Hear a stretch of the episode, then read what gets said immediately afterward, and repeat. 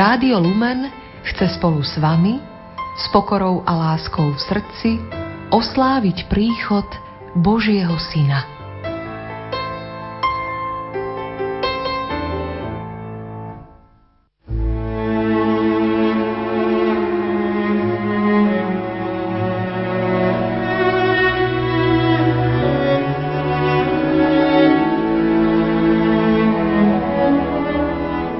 Našich rodinách už konečne zavládol pokoj. Naše očakávania príchodu Ježiša Krista, ten historický moment, ktorý každý rok opäť a opäť slávime, sa za niekoľko hodín naplní. Tí z vás, vážení poslucháči, ktorí máte ratolesti doma, už pravdepodobne máte darčeky rozbalené a vaše deti sa hrajú s novými hračkami. My ostatní sa pomaly, ale isto začneme pripravovať na polnočnú svetú omšu. V našich domovoch žiarí pekný, vyzdobený vianočný stromček s mnohými ozdobami, sviečkami, salónkami. A ja verím a viem, že na každom stromčeku, keby som hľadal, nájdem aj aniela. Malú figurku malú postavičku s krídlami, ktorá symbolizuje pokoj, ktorá symbolizuje Božieho posla. Takto tradične znázorňujeme aniela, človeka s krídlami, ale to je len vonkajšia forma bytosti, ktorá je veľmi blízko Bohu a veľmi blízko človeku. Vážení poslucháči, pri počúvaní dnešného sviatočného vysielania z Rádia Lumen vás víta moderátor Richard Semček. Prajem príjemné počúvanie.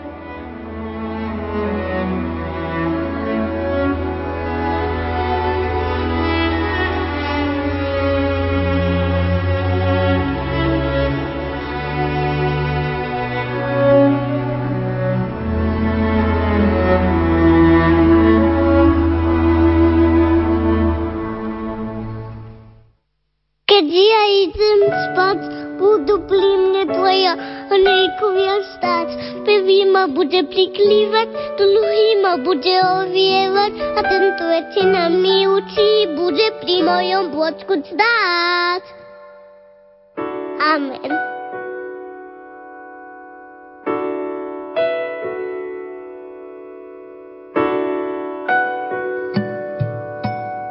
Vieme vôbec, čo pre nás anieli znamenajú? Nezabúdame na nich? Nekrivdíme im trochu v našom duchovnom živote? Práve teraz je čas, keby sme si mali spomenúť aj na týchto našich verných spoločníkov a strážcov. Ale to som veľmi redukoval ich funkciu.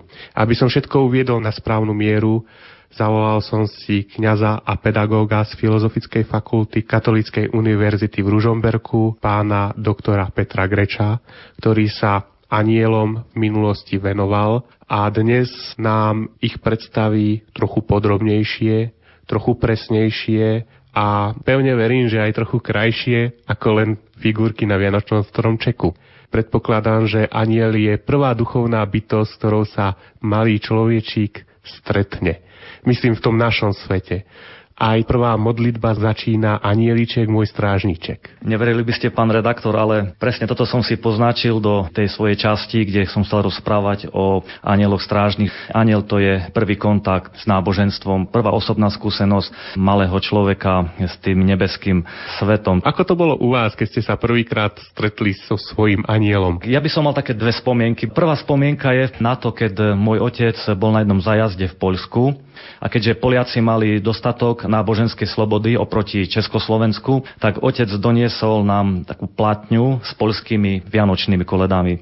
A dodnes mi rezonuje v mojej pamäti, v mojom srdci tá ústredná koleda, kde sa spieva Keď sa Kristus zrodí a na svet prichodí, temná noc sa vo svetle brodí. Anieli sa radujú, pod nebom vyspevujú Gloria, Gloria in excelsis Deo. Táto poľská koleda, ktorá vlastne vychádza z Lukášovho svedectva, nielen v tom adventnom, respektíve v tom už terajšom vianočnom čase mi znie, ale mnohokrát si ju tak pospevujem aj počas roka. Takže to je taká moja spomienka na anielov z detstva. Druhá zase súvisí s mojou mamkou. Mamka nám vždy tak prizvukovala, zvlášť v adventnom období, že keď dieťa je dobré, poslúcha, teda keď má čisté srdce, tak môže počas štedrého dňa, štedrého večera, môže tohto aniela na nebesiach vidieť. Mamka povedala, že ja keď som bola dieťa, tak ja som toho anielika na štedrý večer na nebeskej oblohe videla. Isté je to taká pedagogická zásada skôr, ale predsa nie je to až tak otrhnuté od reality, pretože máme v Matúšovi jednu pasáž, kde pán Ježiš hovorí, aby sme nepohrdali deťmi, pretože ich anieli hľadia na tvár nebeského Otca. Existencia anielov ako duchovných rozumových bytostí je natoľko zrejma z biblickej tradície, ako je zrejma aj celá cirkevná tradícia. Ďalšia vec je tá, že náuka o anieloch nepatrí ku centrálnym pravdám našej viery. Toto treba zdôrazniť a na anielov musíme pozerať vo vzťahu k tomu, čo Pán Boh má pre nás v dejinách spásy a konkrétne by som to povedal predovšetkým vo vzťahu ku tajomstvu Ježíša Krista. Svetý Augustín, keď vykladal e, biblické žalmy, tak ku žalmu 103 napísal takú kľúčovú vetu, ktoré sa nám treba držať, aby sme boli ortodoxní v tej náuke. Augustín tu píše, aniel je názov služby, nie prirodzenosti. Ak sa pýtaš na meno tejto prirodzenosti, je to duch, ak sa pýtaš na meno jeho služby, je to aniel. Tu máme také dve krajnosti. Tá prvá krajnosť pri chápaní anielov v kresťanskom povedomí je tá, že anielov pod vplyvom racionalizmu, pod vplyvom prílišného zdôrazňovania rozumu, na anielov sa pozeráme iba ako na nejaké symboly v Svetom písme, alebo na nejaké vykresľovania podvedomých psychických javov. Pretože ako náhle sa pod vplyvom toho racionalizmu začalo sa na tú Bibliu pozerať iba ako na súbor istých literárnych druhov, literárnych žánrov, tak potom v tej Biblii už ostalo veľmi málo alebo takmer žiadne miesto na pozeranie sa na sväté písmo ako na Božie slovo. Ak som vás správne pochopil, chcete povedať niečo možno v tom zmysle, že keď sa pozerám na Vianočný stromček, na figurku anielika, tak vidím len tú skutočnú figurku a nevidím čo predstavuje aniel ako bytosť. V tomto prípade áno, figurka je určitý symbol, je určitý predobraz eh, tej neviditeľnej skutočnosti. Symboly sú dôležité, aby sme ich používali. Ale tam je ten problém, eh, čo sa týka vôbec eh, svätého písma alebo tej návky o anielov, je veľmi nebezpečné a nezdravé, keď zredukujeme anielov, ktorí sú bytosti, duchovné bytosti, ktoré slúžia Pánu Bohu a prichádzajú človeku na pomoc, že ich zredukujeme len na nejaké literárne symboly, na nejaké metafory. Tu by som spomenul evangelického teologa Rudolfa Bultmana, ktorý bol taký kľúčový výrok, že predstava aniela je pre prírodovedecky osvietených ľudí nepriateľná. A keby sme išli práve tou cestou racionalizmu, ktorá sa na sveté písmo pozera len ako na literárny druh, nevidí v tom Božie slovo, Božie slovo zaniká, tak potom je tie ďalší krok už bude, že začneme popierať božstvo Ježiša Krista. A ďalší krok, keď poprieme božstvo Ježiša Krista, tak potom už nie je problém poprieť samotnú existenciu Boha, ako to popierajú moderní ateisti, ktorí tvrdia, že Boh je len projekcia ľudských nevedomých túžov, problémov a tak ďalej.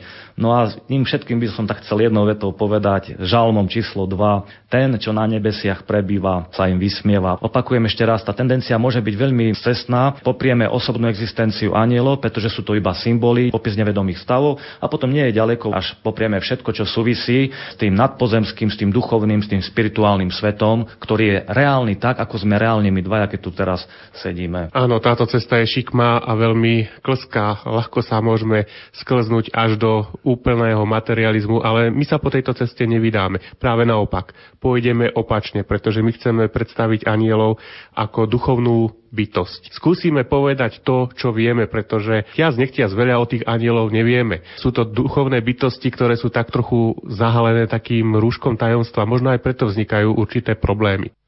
Angelus pastoribus,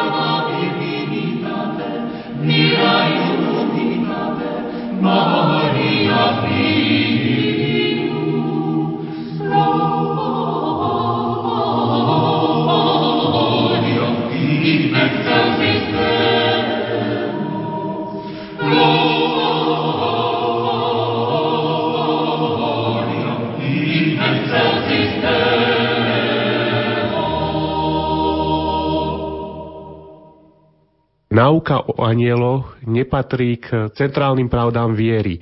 Mohol by som vás poprosiť, keby ste toto bližšie vysvetlili, ako je to teda s tými pravdami viery a kde majú svoje miesto anieli? V každom systéme, aj v náboženskom, máme niektoré pravdy, niektoré témy, ktoré sú osou, sú kostrov, sú konštrukciou a v prípade kresťanstva je to jasné, tu Boh Otec, ktorý tento svet stvoril, človek stvorený na Boží obraz, človek zlyhal hriechom, nedôrov voči Bohu, prichádza spasiteľ, záchranca Ježiš Kristus a vôbec celé to tajomstvo. To znamená, že toto je centrálna pravda viery. Vôbec celého kresťanstva ako takého. Boh je v troch osobách, Boh sa k človeku skláňa, prichádza Ježišovi Kristovi, väčší život. Toto je vlastne os, to je konštrukcia.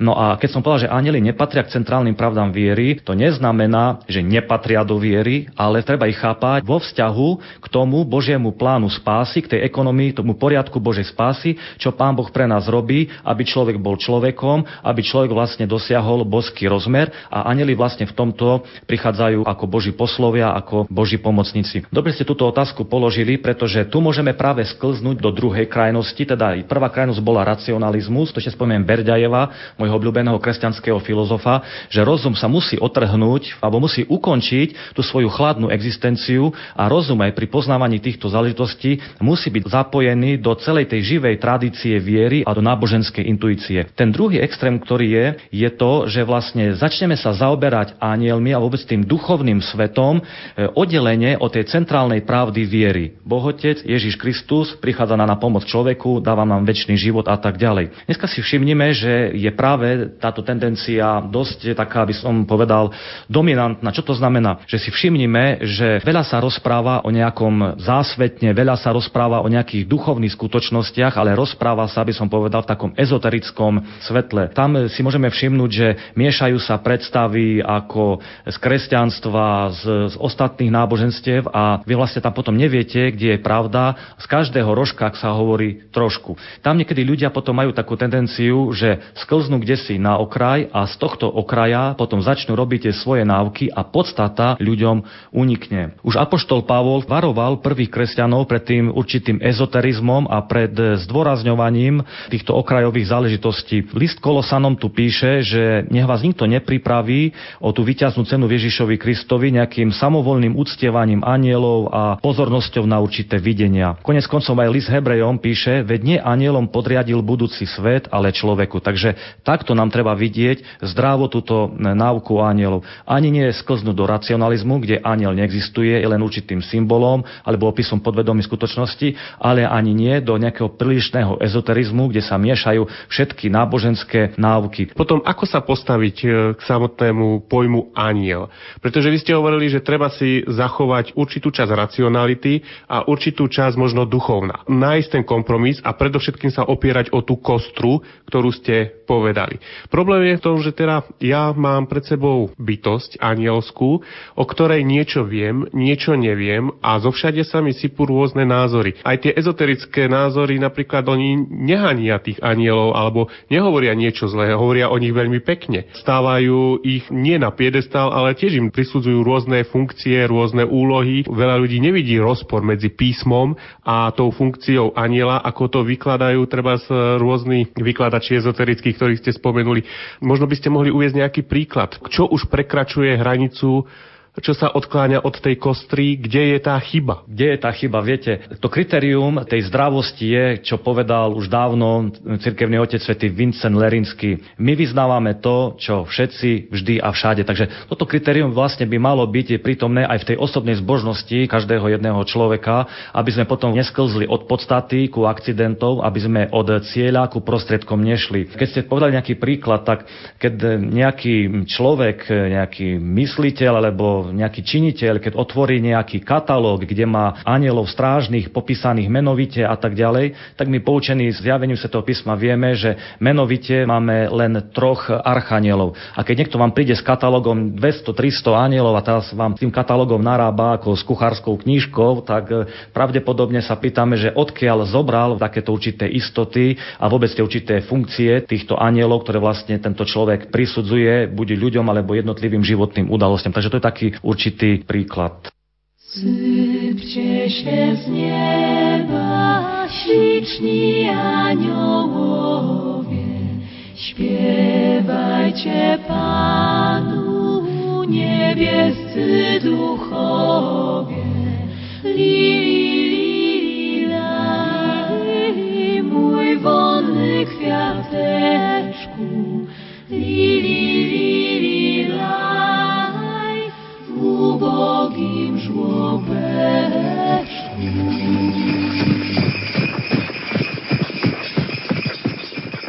Navrhujem, aby sme si zalistovali knihe kníh v Biblii.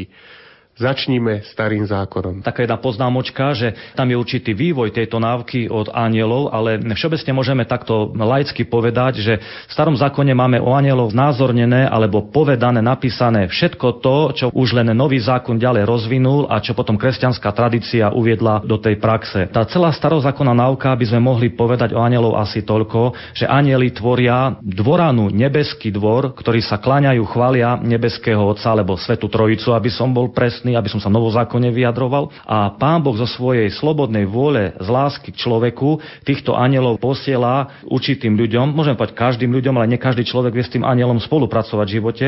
On ich posiela, ako by som nazval taký výraz, veľmi moderný, ako hovorcov, ako určitých poslov, Božích náuk a Božieho slova pre náš život, aby sme na tejto našej životnej ceste kráčali k svojmu cieľu. Takže to je taká prvá funkcia. Druhá funkcia, ku ktorej sa pravdepodobne vrátime, a myslím, že vrátime, vidíme, je to ich funkcia strážcov, bojovníkov za to, čo súvisí s našou spásou. Prorok Izaiáš tak keby komplexne vyjadril práve tú ich funkciu tých anielov. Ja by som kradučko zacitoval, ak dovolíte, z jeho 6. kapitoly, kde prorok píše, v roku, keď zomrel kráľ Oziáš, videl som pána sedieť na vysokom a vznešenom tróne. Lem jeho rúcha naplňal chrám. Nad ním stali serafíni, každý mal po šesť krídel, dvoma krydlami si zakrývali tvár, dvoma si zakrývali nohy a dvoma lietali a jeden druhému volal, Svetý, svetý, svetý je pán zástupov, celá zem je plná jeho slávy. Prahy dverí sa chveli od hlasu volajúceho a dom sa naplnil dymov. Tu som povedal,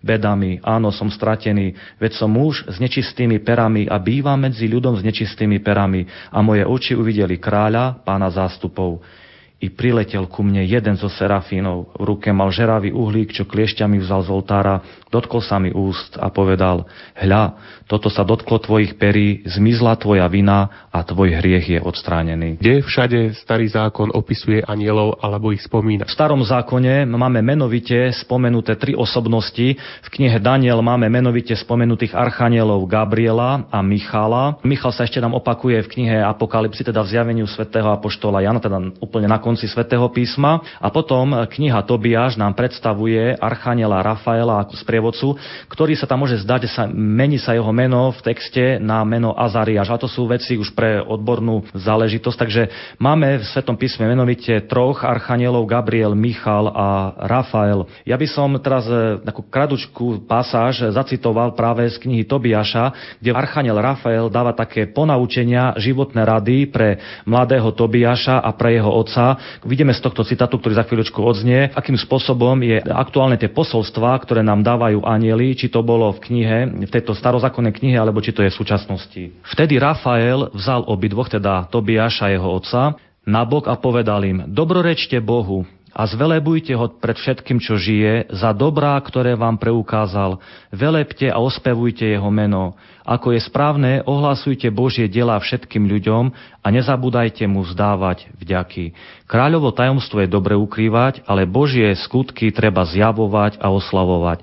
Robte, čo je dobré a nestihne vás nejaké zlo. Z rýchlika by som tak prelistoval teraz e, našou posvetnou knihou. Máme tam príbeh samotného Abrahama. Abrahamovi podľa tradície drží aniel ruku a ho vyzýva, neobetuj svojho syna Izáka, lebo pán Boh ťa iba skúša. Takže aniel zjavuje Boží zámer Abrahamovi, aby neobetoval svojho syna Izáka. Zase sme v Abrahamovej tradícii, je tam jeho druhá manželka Agar, z ktorej sa narodil Izmael. Takisto ten aniel ju utešuje, pretože ona bola vlastne vyvrhnutá. Potom oznamuje, že ten syn Izmael bude tiež pravodcom veľkého národa, teda vlastne dnešných Arabov, tak hovorí tradícia.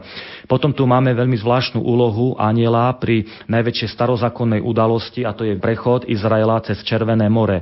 Tam bol jeden aniel ničiteľ, ktorý pobíjal všetko prvorodené a potom tam bol ten aniel, ktorý oddeloval izraelské voje od prenasledujúcich egyptianov. Ďalej tu máme udalosti proroka Eliáša, keď Eliáš dokázal, že tí bálovi proroci sú falošní a ich usvedčil z tohto klamstva, tak musí Eliáš utekať, chrániť si svoj holý život pred kráľom Achabom a pred jeho manželkou Jezabel.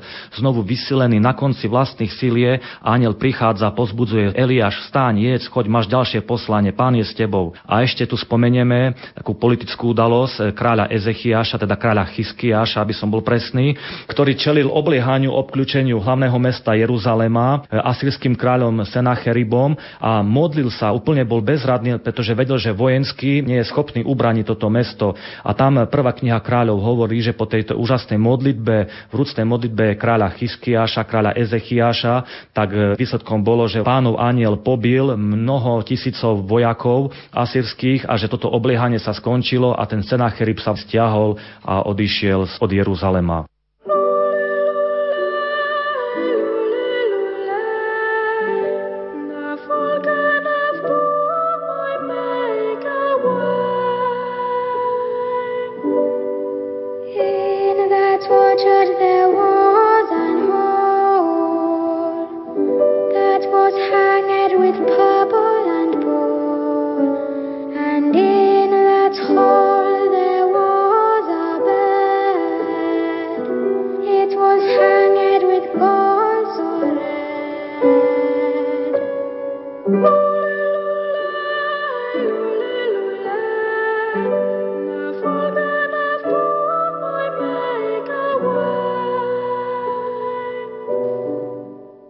Mám doma knižku Starého zákona, ktorá je ilustrovaná nádhernými perokresbami Gustava Doreho.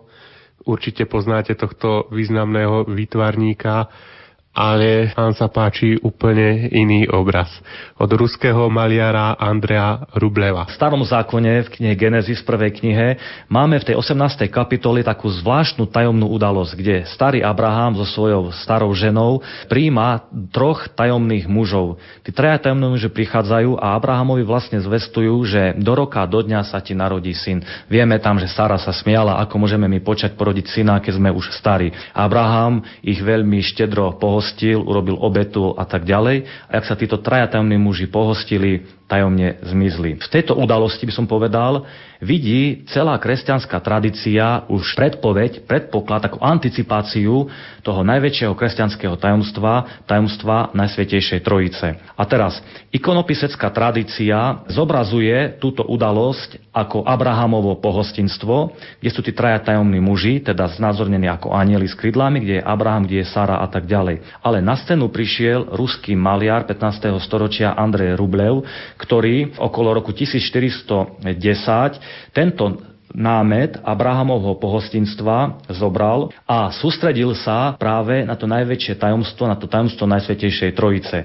Odborníci tvrdia, že to Rublevovo zobrazenie Najsvetejšej Trojice z roku 1410 je jeho 100% overené dielo, ktoré on napísal. Napísal či namaľoval? No, to je dobrá poznámka, tak aj keď ikona na prvý pohľad je ako obraz, ale ikona sa nie maľuje, ikona sa píše, pretože v celej celej východnej kresťanskej tradícii je ikona chápaná ako maľované Božie slovo a Božie slovo sa píše, teda aj ikona sa píše. To je dosť dôležitá poznámka. Ikony sa nemaľujú, aj keď tá technika je tam, že sa narába štetec a tak ďalej, ale princíp je, ikona sa píše, pretože ikona je zobrazeným Božím slovom vo forme obrazu. Môžem vás len doplniť, tento účel bol celkom pragmatický, pretože väčšina ľudí v tom čase nevedela čítať, nemohla si Bibliu prečítať a kňazi a maliari sa snažili aj takýmto spôsobom chudobným ľuďom priblížiť sveté písmo. Andrej Rublev vychádzal z tej staršej tradície tohto Abrahamovho pohostinstva, ale odstránil na tej svojej ikone práve postavu Abrahama a postavu Sáry,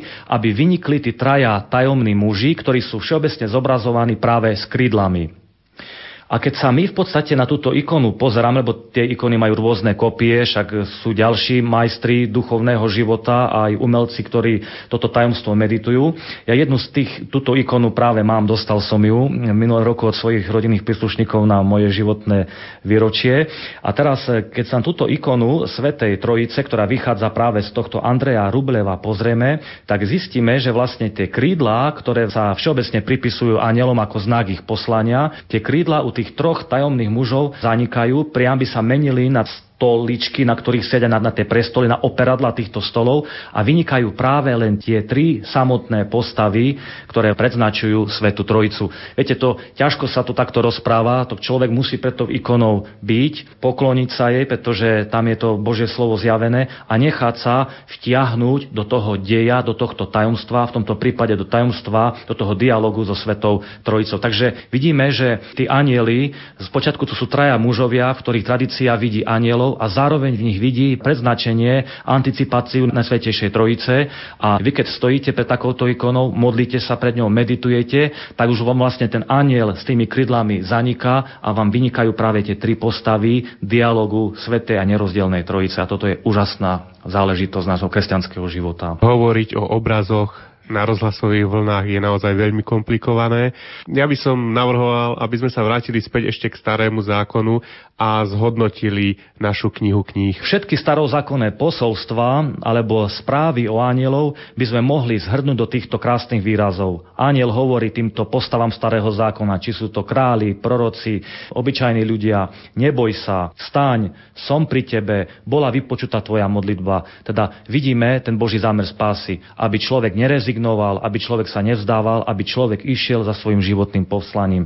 Teda anieli sú naši nebeskí priatelia, aby som takto povedal, naši mocní nebeskí ochráncovia, ktorí obývajú tú sféru, ktorú nazývame v našej tradícii nebo, Božie kráľovstvo, odkiaľ prichádza na spasiteľ Ježiš Kristus.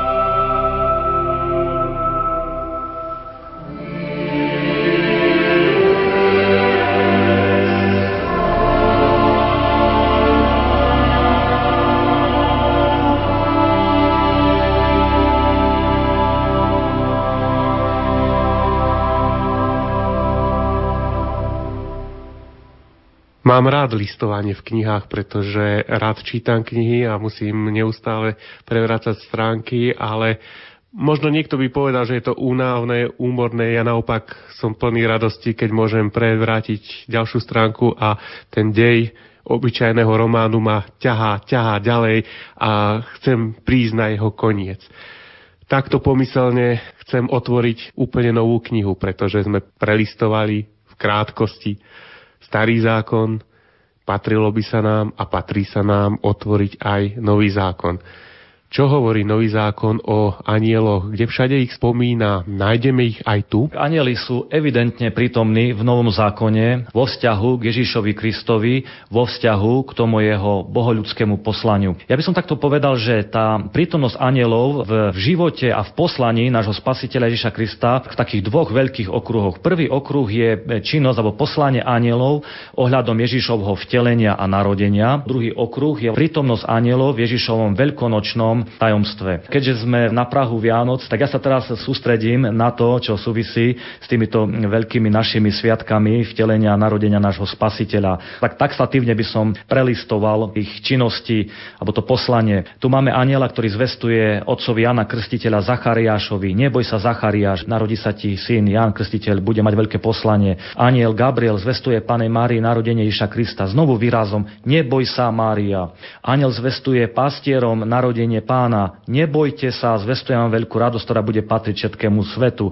Potom ten anielský spev Gloria, Gloria in excelsis Deo. Potom máme prítomnosť aniela v sne u Jozefa. Jozef rieši drámu, či má prijať Máriu za svoju manželku, alebo či ju má zavrhnúť. A zase aniel vo sne. Jozef, syn Dávidov, neboj sa prijať Máriu, lebo to, čo sa z nej počalo a tak ďalej, je Boží syn. Potom znovu, keď Jozef musí chrániť holý život Ježišovi, Márii a sebe pred kráľom Herodesom. Jozef, staň, ujdi, lebo číhajú na život a tak ďalej Ježiša. Tá prítomnosť anielov je vyslovne koncentrovaná práve v tom bohočlovečenskom tajomstve Ježiša Krista v oblasti jeho vtelenia a narodenia.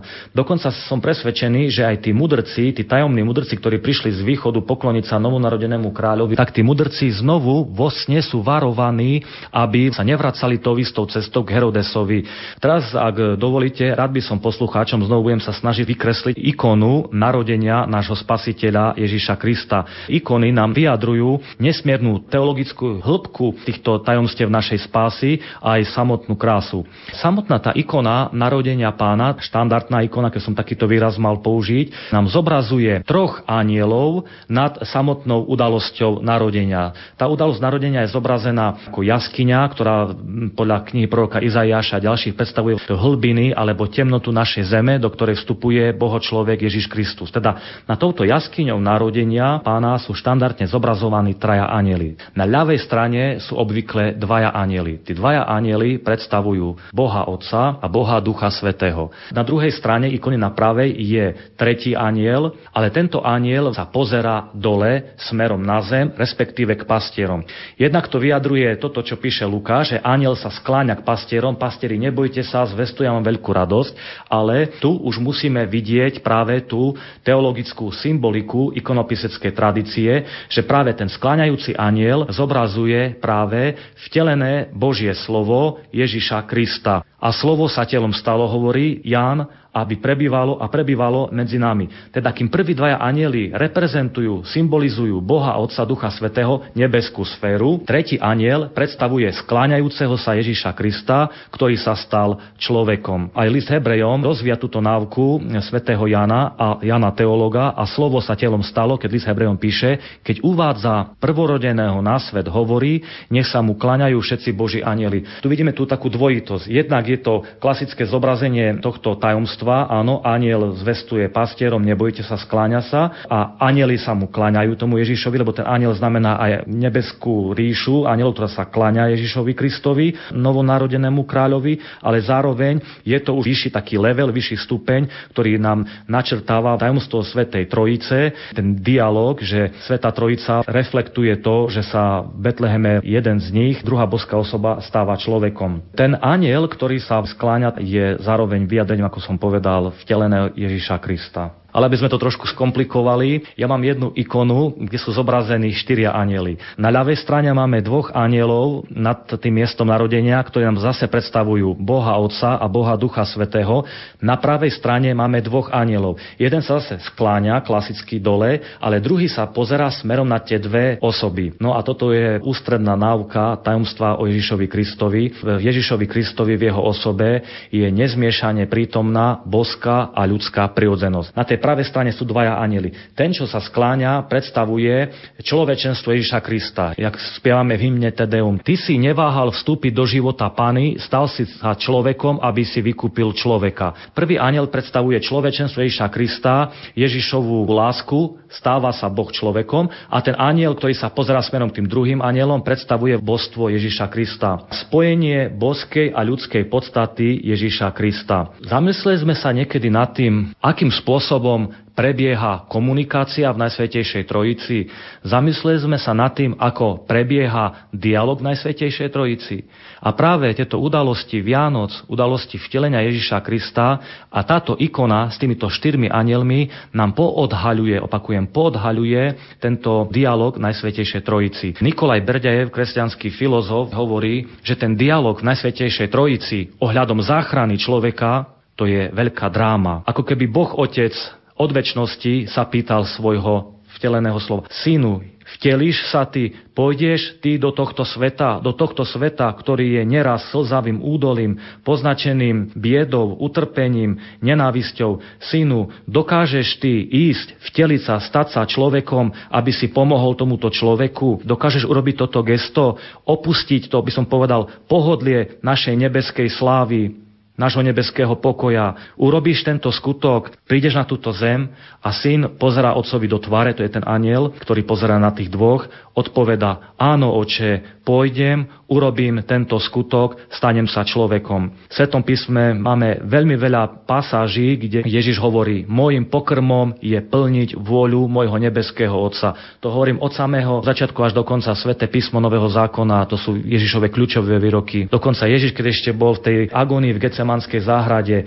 znovu tam píšu evangelisti všetci, že hovorí Ježiš Otcovi, áno, oče, zober tento kalich odo mňa, zbav ma tohto utrpenia, ktoré má za niekoľko minút, čaká za niekoľko hodín a potom hovorí, ako sa tebe zapáčilo, oče. Vidíme, že práve táto ikona o tých dvoch anieloch, jeden pozera na tie dve osoby trojice, druhý, ktorý sa skláňa dole, ukazuje tú drámu dialogu Najsvetejšej trojice a to zároveň, to tajomstvo boskej a ľudskej podstaty Ježiša Krista. Tu by som si dovolil spomenúť, ako parafrazovať svätého apoštolského otca, svätého Cyrila Jeruzalemského, ktorý vo svojich katechezách hovorí, že v tajomstve bohočlovečenstva Ježiša Krista je sťaby všetko dvojaké. Dvojaké je jeho zrodenie. Bože slovo je zrodený od väčšnosti, je plodený od väčšnosti, ale zrodil sa v čase z Pany Márie. To je dvojaké rodenie, alebo zrodenie. Ďalšia vec je dvojaký príchod. Prvýkrát prišiel krehký človečik v utrpení pri narodení, druhýkrát príde vo svojej sláve.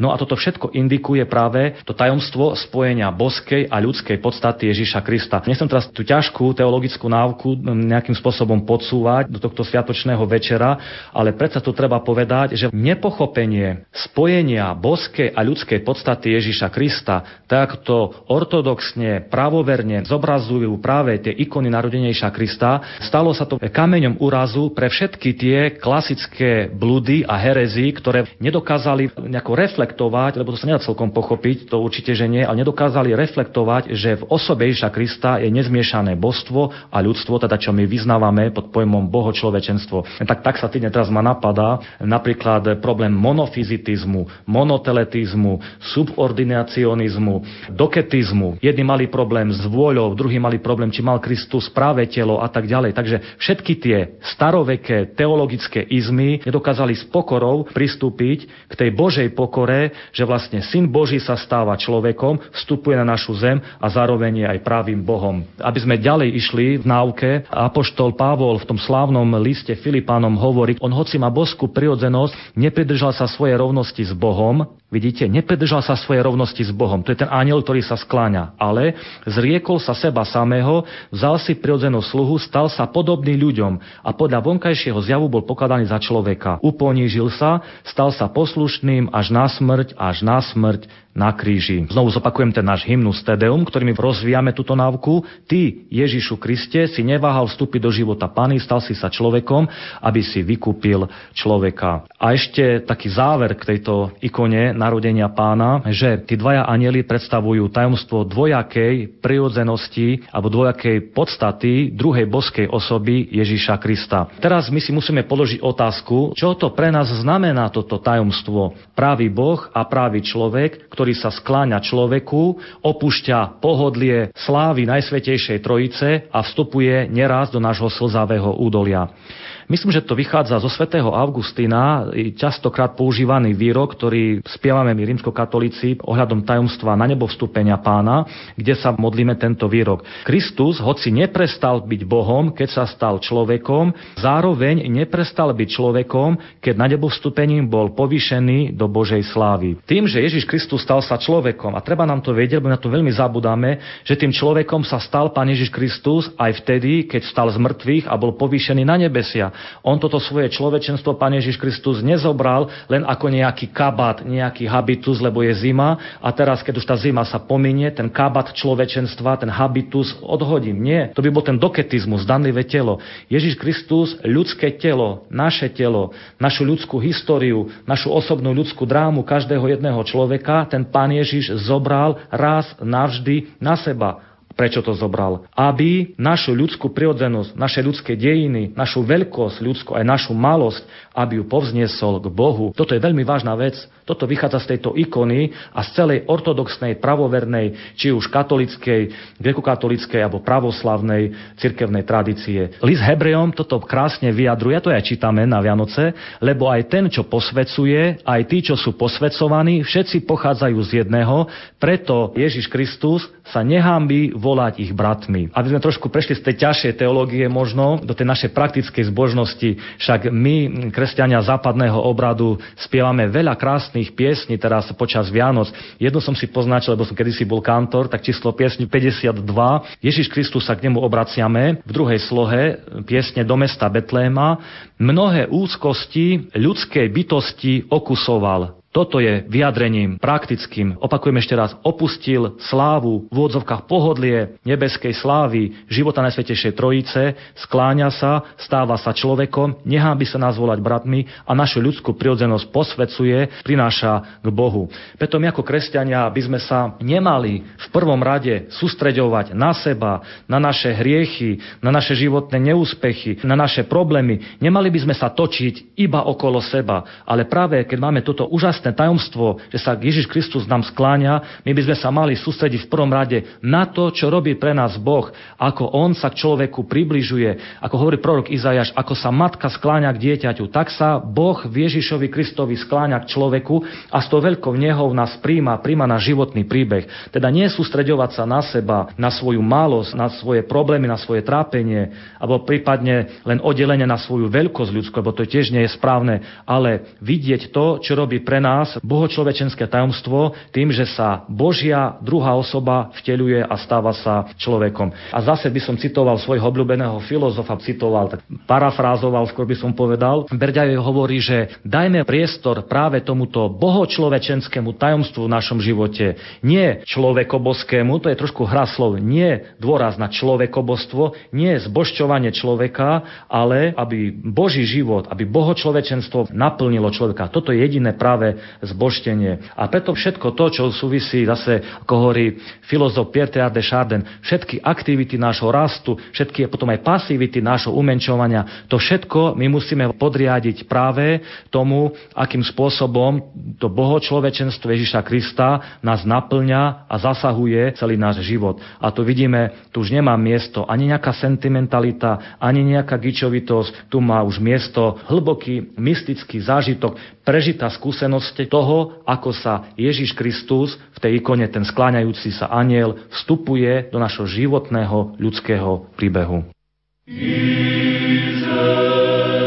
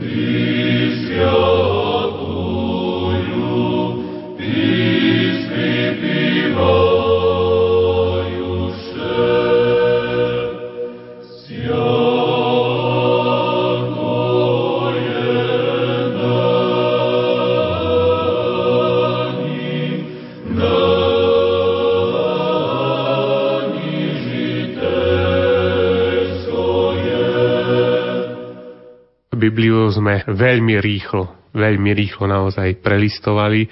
Povedali sme si základné termíny a aspekty a tiež niektoré miesta, kde sa anieli spomínajú ale nielen Biblia je zdrojom anielov alebo anielského života, ale každý z nás, pretože každý človek má svojho aniela, aspoň toľko hovorí tradícia. Ja sa veľmi často modlím Žalm 91. Ten Žalm 91 ukazuje dôležitú funkciu anielov strážnych alebo anielov strásov v našom živote. A nikomu z poslucháčov netreba pripomínať to, že žijeme v akej hektickej dobe, žijeme v dobe, keď dopravné dopravné prostriedky síce nám z jednej strany urýchľujú komunikáciu, ale z druhej strany v rukách nezodpovedných, nezrelých ľudí stávajú sa nebezpečné zbranie. A tu by som rád vlastne ukázal tú veľmi vzácnú, ctenú funkciu anielov strážnych v našom živote pri používaní dopravných prostriedkov. Najprv sa odvoláme na sväté písmo Žalm 91. Kto pod ochranou najvyššieho prebýva a v tvoni všemohúceho sa zdržiava, povie pánovi, ty si moje útočište a pevnosť moja v Tebe mám dôveru, Bože môj. Veď On sám ťa vyslobodí z osidie lovcov a zo zubného moru. Svojimi krídlami ťa zacloní a uchyli sa pod jeho perute. Lebo svojim anielom dá príkaz o Tebe, aby ťa strážili na všetkých tvojich cestách, na rukách ťa budú nosiť. Tuto návku rozvíja list Hebrejom. Prvá kapitola. Či nie sú všetci služobnými duchmi poslanými slúžiť tým, čo majú dostať do dedictva spásu? A posledný citát je z diela svätého Bazila Veľkého. Nik nebude popierať, že každý veriaci má pri sebe aniela, akoby ochrancu a pastiera, ktorý ho vedie životom. Ja keď sadám do auta, prvá modlitba je po Tvoju ochranu sa pomodlím. Druhá modlitba, citát z toho Žalmu 91, svojim anielom dá príkaz o Tebe, aby ťa chránili všade na Tvojich cestách. Tak ako pilot, ja som niekedy lietal v aeroklube, tak viem, čo teraz hovorím, robí dôležitý úkon pred tým, ako to lietadlo sa dá do pohybu, tak aj každý šofer, ktorý sa dá do auta, do motorky, by mal si poprosiť o ochranu aniela alebo anielov strážnych počas vedenia motorového vozidla. To nie je len, že sa modlíme, aby nás Pán Boh ochránil zachraňoval skrze nebeskú matku a skrze anielov, to nie len tá prozba o ochranu Božiu, ale je to zároveň ten dôležitý úkon v tom slova zmysle, že ako náhle ja sa modlím ten krádučký úryvok z tohto žalmu, to je pár sekúnd, ste to videli, pár sekúnd tej modlitby, robím určitú aj mentálnu hygienu, že si uvedomujem, auto je prostriedok, cieľ je kde si inde. Teda, aby sme si nemilili prostriedky s cieľmi, aby sme sa neponáhľali, aby sme zbytočne sa nenechali vyprovokovať, nervozita a tak ďalej. Takže je to nielen nielen prozba o ochranu anielov strážnych a prozba o ochranu Bohorodičky, ale je to zároveň aj určitá naša psychohygiena ako povinný úkon uvedomiť si, čo idem teraz robiť, že vlastne ovládam dopravný prostriedok. Zároveň si myslím, že mali by sme aj túto službu urobiť aj pre tých, pre ktorých dopravné prostriedky sa stávajú ničivé zbranie. Takže my, keď sa tú modlitbu modlíme, mali by sme sa modliť aj za ostatných účastníkov cestnej dopravy. To je náš určitý taký skutok solidarity. Každý šofér, a nie len šofér, šofér. Možno každý, kto ide ráno do práce, robí s rôznymi zariadeniami, strojmi, vôbec so všetkým, možno aj v komunikácii, však aj tam je potrebná zodpovednosť. Ich úloha je veľmi veľká a uvedomovali si to aj ľudia v minulých dobách. Veď na nejednom mieste, nejednom mestskom znaku nájdeme symbol aniela. Naši predkovia určite vedeli, prečo ich tam dávajú. Aniel je nielen strásom osobným, ale v minulosti si múdri ľudia uvedomovali, že potrebujú aj určité komunity, cechy, určité združenia ľudí, aj samotné mesta, že potrebujú ochranu, prihovor aniela strážneho. Zalistoval som si trošku v erboch našich slobodných kráľovských miest. V takmer všetkých prípadoch tá heraldika, tá symbolika toho erbu je štandardne postavená na tom, že v pozadí je aniel, ktorý drží buď samotný nejaký štít, pavezu, alebo drží plátno, nejakú zásteru a na tom plátne potom je zobrazená symbolika mesta. Títo ľudia v stredoveku, to boli mudrí ľudia. Prečo? Pretože si boli vedomi toho, ak máme využívať výsady slobodných kráľovských miest, Ak máme byť slobodní občania, tú slobodu nás musí aj niekto chrániť. Nielen my sami, ale musíme prosiť aj nebeskú sféru. Preto tam tí anieli strážni sú v erboch, pretože tí anieli ochraňovali slobodu a výsady týchto slobodných kráľovských miest. Či to máme Prešov, Košice, Bardejov, Sabinov, odkiaľ pochádzam, Všade starých znakoch miest bol tam aniel. Čo sa stalo? Aký obrovský lapsus tu prišiel. V komunistickom systéme všetká náboženská symbolika bola odstránená. A tie mesta potom, nazveme to takto ako je, tie erby sprznili. Po roku 1990 tu, chvála Bohu, bolo vidieť určitú snahu, že mesta sa vrátili k tzv. historickému erbu. Jeho súčasťou, jeho podstatnou súčasťou, treba povedať, bol prítomný aniel. Napríklad Banská Bystrica sa vrátila práve k tomuto historickému erbu, kde je prítomný aniel. Lenže je to skorej ojedinelý prípad. Tej mesta po tom roku 1990 robili také rôzne kompromisy, ale týmito kompromismi spôsobili, že vyrobili podobné heraldické nezmysly, sprzneniny tej heraldickej symboliky, ako to urobili komunisti. Napríklad moje mesto Sabinov. Jeho patronom je mučenická smrť Jana Krstiteľa. V pôvodnom erbe bol klasický svätý aniel strážny, držal tú plachtu, na tej plachte bola misa, na mise bola hlava Jana Krstiteľa zo svetožiarov. To je určitý atribút. No, oni robili taký kompromis. Aniela tam zlikvidovali z tohto erbu, nechali tam len hlavu na mise bez svetožiary. Takže vlastne nezainteresovaný človek nevie, či na tejto mise je hlava Karola Marxa, Che Guevaru alebo nejakého revolucionára stredného Afganistanu. Vy tam neviete, kto tam je. Tak ako čas v našej relácii pomaly kráča dopredu, pomyselne aj my pokračujeme v našom scenári. Predstavili sme si anielov strážnych, predstavili sme si anielov v Biblii, pokročíme ďalej. Aký je vzťah medzi anielmi a liturgiou? Naznačím, že anieli majú nezastupiteľné miesto v liturgii či už východného, byzantského alebo nášho západného latinského obradu. Dal by som najprv priestor liturgii východnej, lebo tam je tá symbolika znovu hĺbšia a prepracovanejšia. Či už v liturgii svätého Jana Zlatoustého alebo v liturgii svätého Bazila Veľkého až na nejaké maličké výnimky spievajú veriaci aj kňazi tzv. cherubínsky hymnus alebo cherubínsky spev. My cherubínov tajomne predstavujeme a životodárnej trojici trojsvetnú piesen spievame.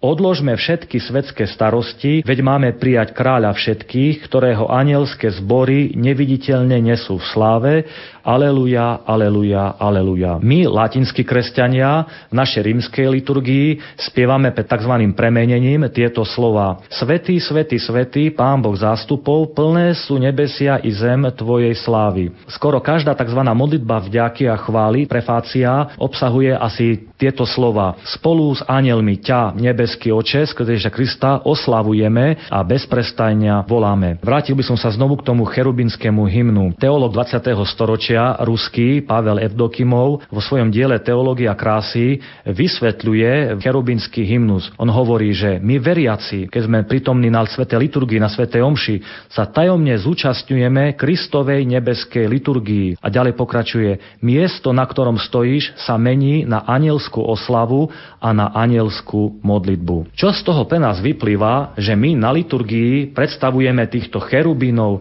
respektíve so serafínmi spievame Pánu Bohu Bohu, Svetej a nerozdelnej Trojici na slavu. Čo z toho vyplýva? Keď my tam voláme, že tých cherubínov predstavujeme, so serafínmi spievame, tam sa ďalej hovorí, že zanechajme, odložme všetky svoje pozemské starosti. To neznamená, že my máme teraz kde si utiesť z reality tohto sveta do nejakého, nazval by som to, spirituálneho zásvetná. To nie. Ale keď my spievame, že tu predstavujeme cherubinov a že máme odložiť svoje pozemské starosti, odložiť tam je spomenuté, znamená, že máme to v tejto liturgii to dať Ježišovi Kristovi k nohám, do jeho obety to zapojiť, aby to vedel Ježiš Kristus naše starosti, našu angažovanosť, na to všetko, čo robíme, aby ten svet bol krajší a lepší okolo nás, máme to dať k nohám, aby to premenil. Lebo to je význam obety. Obeta nás premieňa, tak ako premenila Ježiša Krista na kríži. On trpiaci bol premenený do slávy z mŕtvych vstania. To je prvý význam prakticky tejto liturgie. Druhá vec je tá, aby sme si uvedomili, že my ako kresťania, keď prichádzame na liturgiu, že nie všetko, čo vidíme, čo sa dotýkame, teda nie všetká pozemská realita je jediná realita, lebo okrem priestoru a času, v ktorom sa nachádzame, je tu aj priestor ducha. A toto je vyjadrujeme práve týmto, že my nie sme len bytosti, nie sme len živočichovia, ktorí potrebujeme spať, mať strechu nad hlavou, zarábať a tak ďalej, ale že máme aj duchovnú podstatu. Toto veľmi dôrazňuje Berďajev práve v konfrontácii s týmto svetom konzumu, v ktorom žijeme, v tomto praktickom materializme, že človek nie je len dvojrozmerná bytosť, že sme v priestore a v čase, ale že máme aj realitu ducha, ducha svetého, ktorý nás robí ľuďmi a robí nám našu ľudskú tvár tou, čím je. My sa dáme ku štedrovečerným stolom neraz úplne ubitý, zničený, vystresovaný a tu sa niekto nad nami smeje, ako z nás urobili poslušné nástroje, otrokov toho konzumu a tejto spotrebnej reklamy. A toto je veľmi dôležité posolstvo práve tohto hymnu, ktorý spievajú či už Byzantinci, grekokatolíci pravoslavní, alebo my katolíci, my, ktorí tých anielov predstavujeme, ktorí s nimi spievame v tej Kristovej nebeskej liturgii, už tu na tomto svete, my keď tie svoje starosti na chvíľku odložíme, Ježiš Kristus nám ich úžasne premení a nám garantuje, aby sme boli slobodní bytosti uprostred mnohých a mnohých otrokov, ktorí sa stali stroje, nástroje konzumu. Ešte jedna myšlienka toho Berďajeva, ja to vždy aj študentom svojim prizvukujem, že našim životným ideálom nie je ideál zvierat. Našim životným ideálom je sloboda Božieho ducha.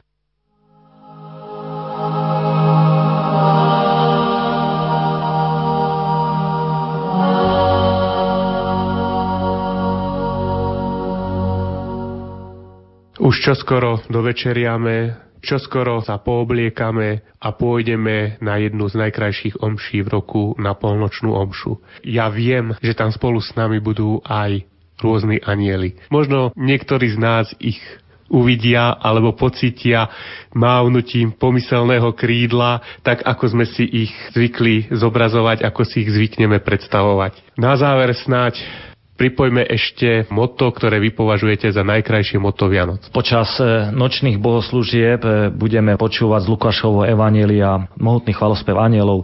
Sláva Bohu na vysostiach a na zemi pokoj ľuďom dobrej vôle. Tí, ktorí čítajú sväté písmo, si môžu všimnúť, že tam práve tento výraz e, ľuďom dobrej vôle, ten pôvodný grecký text má v tých, v ktorých má Boh svoje zalúbenie. Teda Keby sme to chceli pôvodne preložiť, sláva Bohu na výsostiach a na zemi pokoj ľuďom, v ktorých má Pán Boh, nebeský Otec, svoje zalúbenie.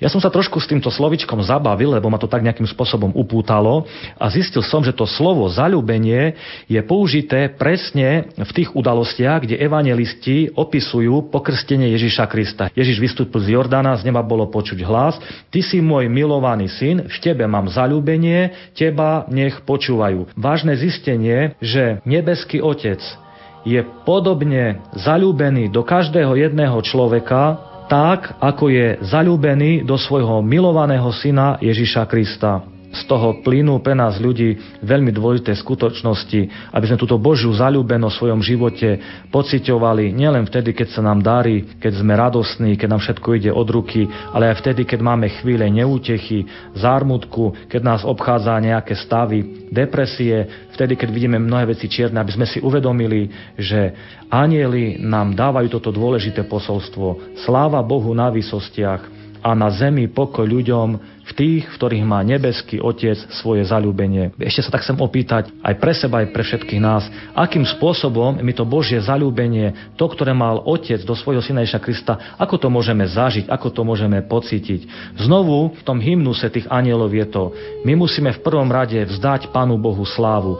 Musíme ho uznať, že On je väčší od nás a odozdať mu vládu svojho života a vtedy, keď mu odozdáme vládu svojho života, keď mu vzdáme slávu, keď ho uznáme, že On je väčší od nás, vtedy pocítime cítime obrovskú blahodárnosť toho anielského spevu a toho, čo cítil, počul jeho syn Ježiš Kristus. Ty si môj milovaný syn, v ktorom mám zalúbenie. A týmito slovami ukončíme mávanie a šepot anielských krídel, ktoré nás prevádzali dnešný štedrovečerný deň.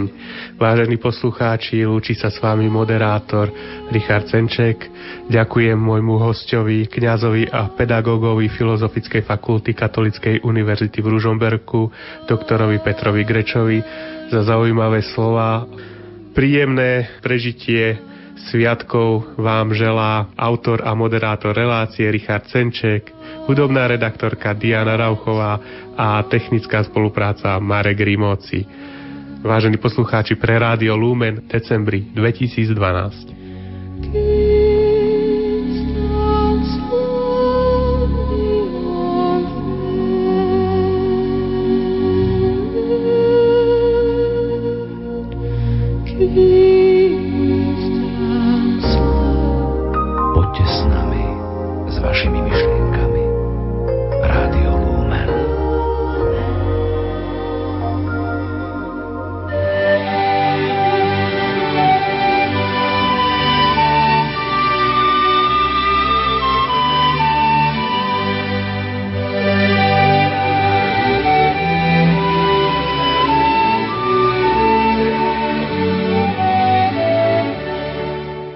Spasiteľ sveta, vládca neba i zeme Ježišu Kriste. Ty si sa z lásky k ľuďom narodil z Márie Panny. Naša rozrazostená duša spieva ti pieseň chvály, ako kedysi spievali ani